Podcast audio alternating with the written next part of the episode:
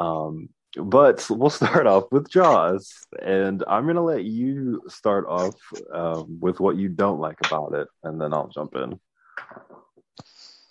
I mean, as far as what I don't like, it's not really a specific thing. Like this is one of those weird movies, like um, The Godfather or Raiders of the Lost Ark, that are just considered classics, and everybody loves them. Spielberg And it's just classic, yeah. Yeah, and it's just like when I watched Jaws, I didn't see it as a kid. I saw it for the first time when I was in my mid 20s because I was scrolling through Netflix and it was there, and I was just like, I've never actually watched Jaws. It's considered one of the greatest films of all time. It changed the way we view movies. Like it was one of the mm-hmm. first wide release films. And even that, like it went into like 480 theaters, something like that. It was supposed to go to like 900 and the people in charge were like, no, cut that in half. I want it to go to enough theaters to get everyone talking, but not so many that people can just easily see it on any street corner. But it changed a lot of things about cinema. And when I watched it, I was looking at it and was like, oh, this is good storytelling. This is good dialogue. Like they're showing things visually rather than holding the audience's hand and explaining it to them with exposition dumps. Like everything about it is just masterfully done. And I was bored start to finish. Like it's just a movie that I watched. And I'm like, I can see why people love it, but nothing in the movie connects or resonates with me. It's just I'm watching it and my, you know, film appreciation brain or wow, that was horribly phrased. But like the cinephile in me is just looking at like everything that's going into this film and I'm like, I get it. This is masterfully made. And the normal side of my brain that enjoys movies and entertainment and art is just like, um, check your phone again. Maybe something's going on. Um, uh, did you do the dishes? Why don't you do some dishes while you're watching this? Like, I'm just get, I'm bored. I don't know what it is about this film. It just doesn't connect with me at all. Well, I think a big part of that has got to be a. I watched it when I was a kid, and you said that you watched it when you were in your mid twenties, and yeah, this came out in seventy five.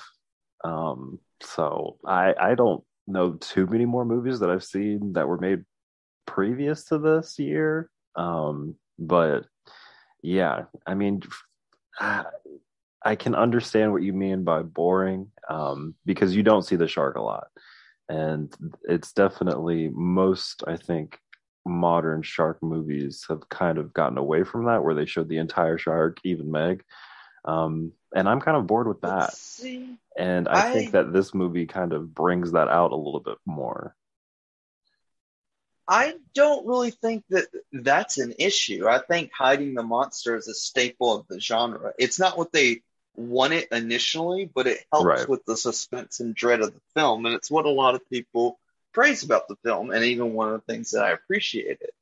Like, again, there's no one thing that I can just point out and say this is why I'm bored because the dialogue's good, the filmmaking techniques is good.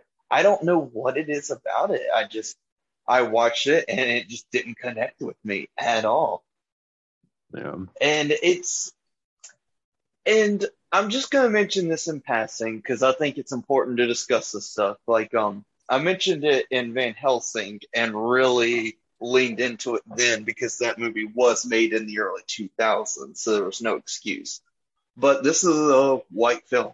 Like everyone in the film is white. Maybe there's a few other people in the background, but you Right. mentioned it came out in 75. Well, um, Night of the Living Dead came out in 68, and that starred a black man. Like, Bruce Lee had already put out three films by this time. Like, at this point in time, Separate but Equal is over. People of color are in films. So it's just, it's kind of not okay. It's not a huge deal because the time it was in was still I was gonna say it was still fairly racist, but now it's still fairly racist. It's not like racism has ever gone away. exactly it's just one of those periods of time where representation was not even a consideration for films. And that doesn't discount the film. If you like Jaws, that's all good. But it is like something we need to discuss. It's something to think about, you know? We can't just ignore and pretend it didn't happen. We have to be mature and go, you know, even if you love this film, you've got to be mature enough to say, you know, it was a product of its time. It's not okay that it happened, but it doesn't detract from the masterful filmmaking that's taking place. That's fair. And um, yeah, I think and I mean, there are that. films that I like from the era that are also all white, you know? So it's not like I just refuse to watch or connect with anything that doesn't have some representation in it. Sure. It, it, it is part of filmmaking history. Right. But I mean, here's my question for you. If is there a shark movie out there that is better than this that does it for you?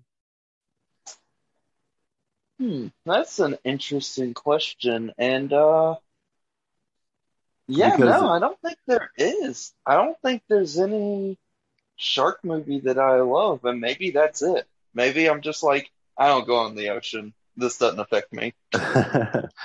yeah, because I was gonna say, as far as a shark movie goes, obviously there's no argument that this is number one. Like this is the staple. This set the tone. I'm sure there were shark movies before this, but this is the one that really went mainstream. Um, the sequels didn't do that great, but still, this is the one. And they spawned, yeah, Deep Blue Sea, Shark Night, uh, just a bunch of other Meg, a bunch of other movies that are just ripoffs of this, basically. And yeah, none of them hold up. And again, when this was made in 75, that is pretty impressive. And one of the big, big points that I make with this is, of course, the iconic music. Like two notes. Oh yeah. That's all it takes. And everybody knows exactly what film you're talking about. And that's amazing.